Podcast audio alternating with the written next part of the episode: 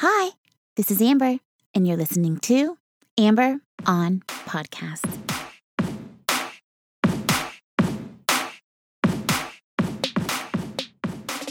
Hi, hi, hi. Hello, and welcome to episode number 156 of Amber on Podcast.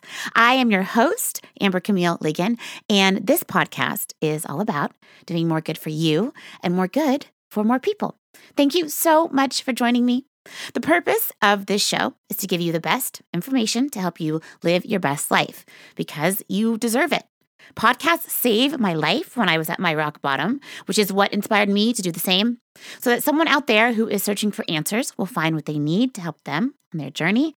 I love a success story about someone who came from a really low, hard, challenging place and ended up going on to do really great things. People like this inspire me and I admire them. I want to be like them. The thing is, in order to rise above and triumph, you have to know how to love yourself. You have to believe in yourself and accept yourself. And most people can't do this. There's so much that goes into it. There's so much that goes into self love and self acceptance.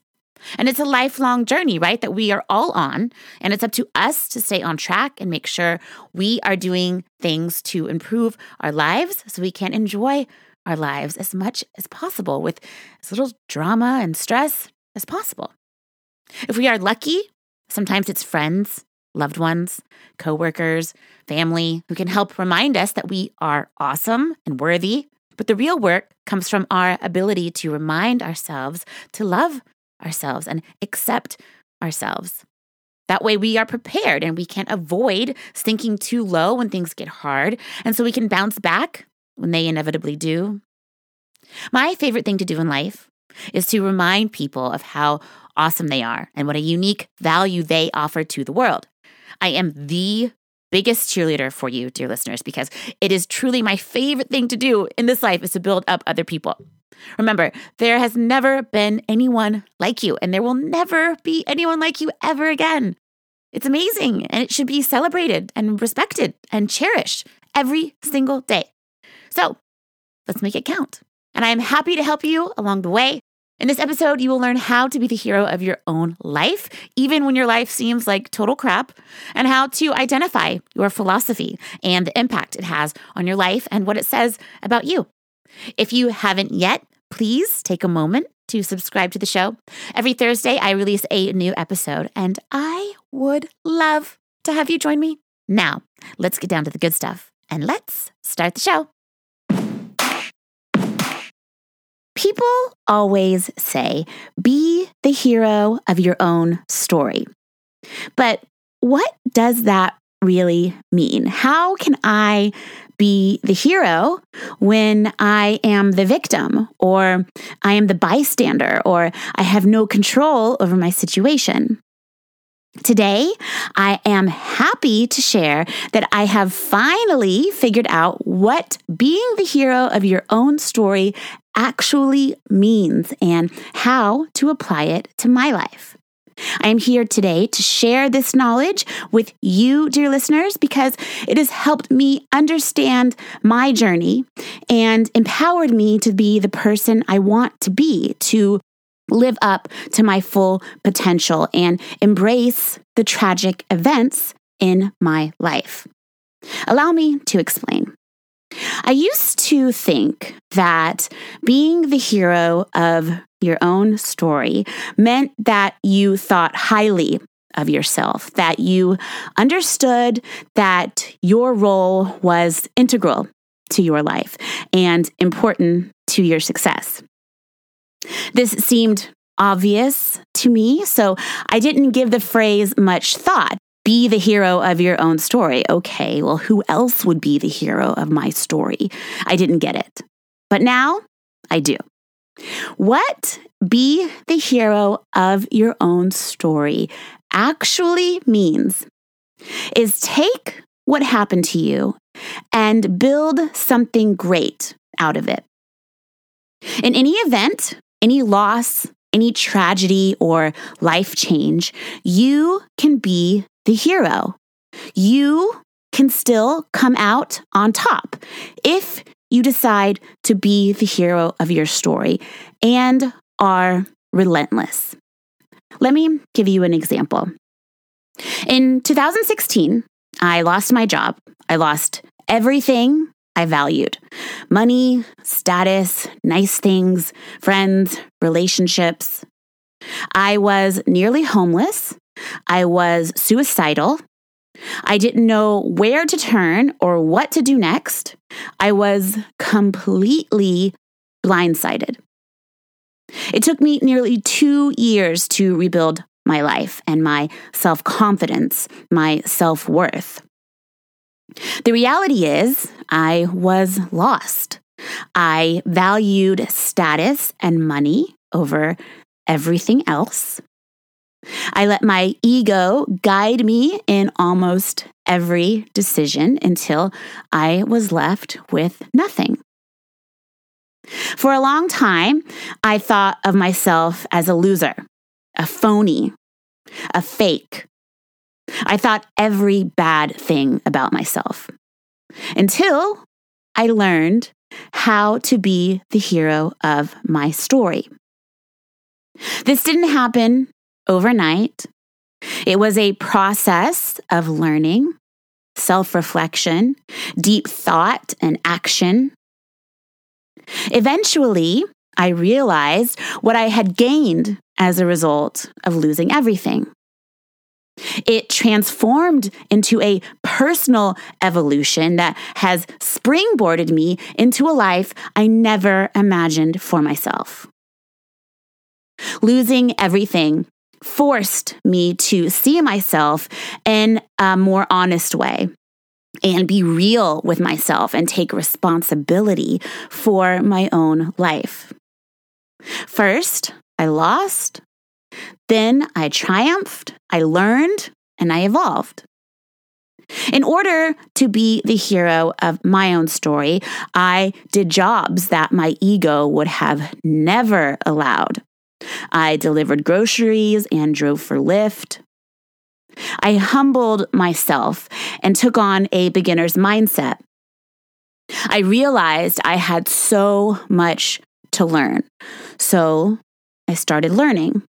I realized I had so much to hear. So I started listening. I focused on my health and my well being. I focused on changing my outlook and my surroundings. I focused on changing my life so that I would be more prepared the next time my life imploded. As a result, I have better relationships, more money, more opportunity, and better experiences because the loss in my life forced me to see the world in a different way. Now I am the hero of my story. I took what life dealt me and I learned and evolved to be a better person, far better than I was before. I am the hero of this story. But this isn't the first time. When I was a year old, my dad died in a car wreck. This sad and unfortunate event haunted me for most of my life. I couldn't stand the look of pity and sadness I received when people learned that my dad was dead. It was so hard for me to handle that I avoided the conversation at all costs. When people asked about my family, I changed the subject. When the topic of parents came up in school or with friends, I deflected and made it about their parents instead. I felt ashamed and different. I didn't want anyone to know my father died so tragically, so young. I didn't want to be different. I wanted to be like everyone else with two parents who were alive. I ran from this well into my adult years until things started to change my friends' parents started to pass away or get sick. All of a sudden, I was an expert on the subject. I had been coping with my dead dad for decades. I had something to offer peace of mind, an ear to listen, a hand to hold. and people turned to me. All of a sudden, my dad's death became something that would bring me closer to people instead of separating us.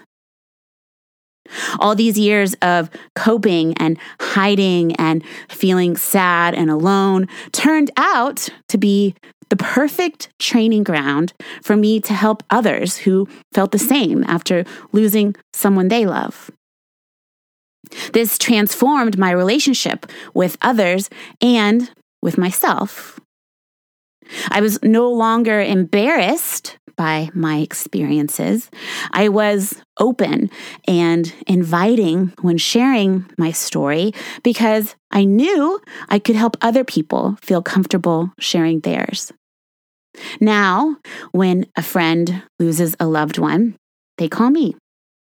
When someone gets sick and they are scared of what will happen, they call me because they know that I have been there. I have dealt with loss for most of my life. And now I can be the hero of my own story by sharing my experiences and being open and inviting to others so that they have the safe space to share their experiences.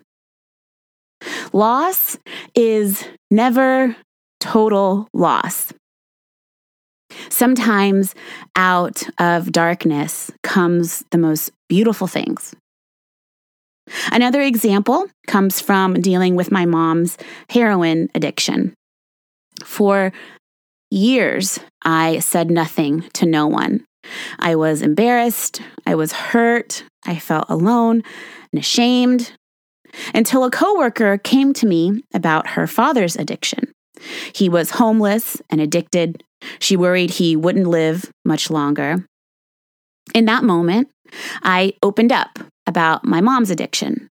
I shared my story and how I was dealing with the loss, the fear, the sadness. It was the first time I told anyone outside of my closest friends, and it changed me forever. When I saw my coworker's eyes light up like all of a sudden someone saw her for the first time, I knew I had done the right thing. Not only did it make her feel better and less alone, it made me feel better and less alone. Like finally, I had some control over this horrible situation I was in. Now I could use my story and my experiences to help other people whose families suffer from addiction. Now I could make my mess my message and be the hero of my story. Now I feel comfortable and confident sharing my story because I know the value I get out of reshaping it into something good and meaningful to the world. The thing to remember is you can do this with anything in your life. You have the ability to be the hero of your story, no matter what your story is. From losing everything to death to addiction, I have managed to find a way to be the hero of my story, and it has changed my life. This is a choice we all get to make. Sometimes what you think is the worst thing that ever happened to you turns out to be the best thing that ever did. It's about how you shape the story, the role you play, and your decision to be the hero.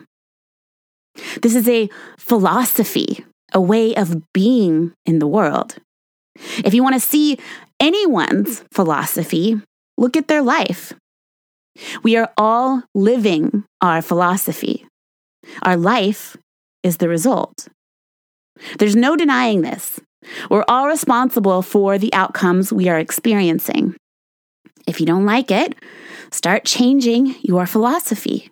Become the hero of your story. If I can do it, so can you, dear listeners. I promise the effort is worth the reward. The hero lies in you, my friends.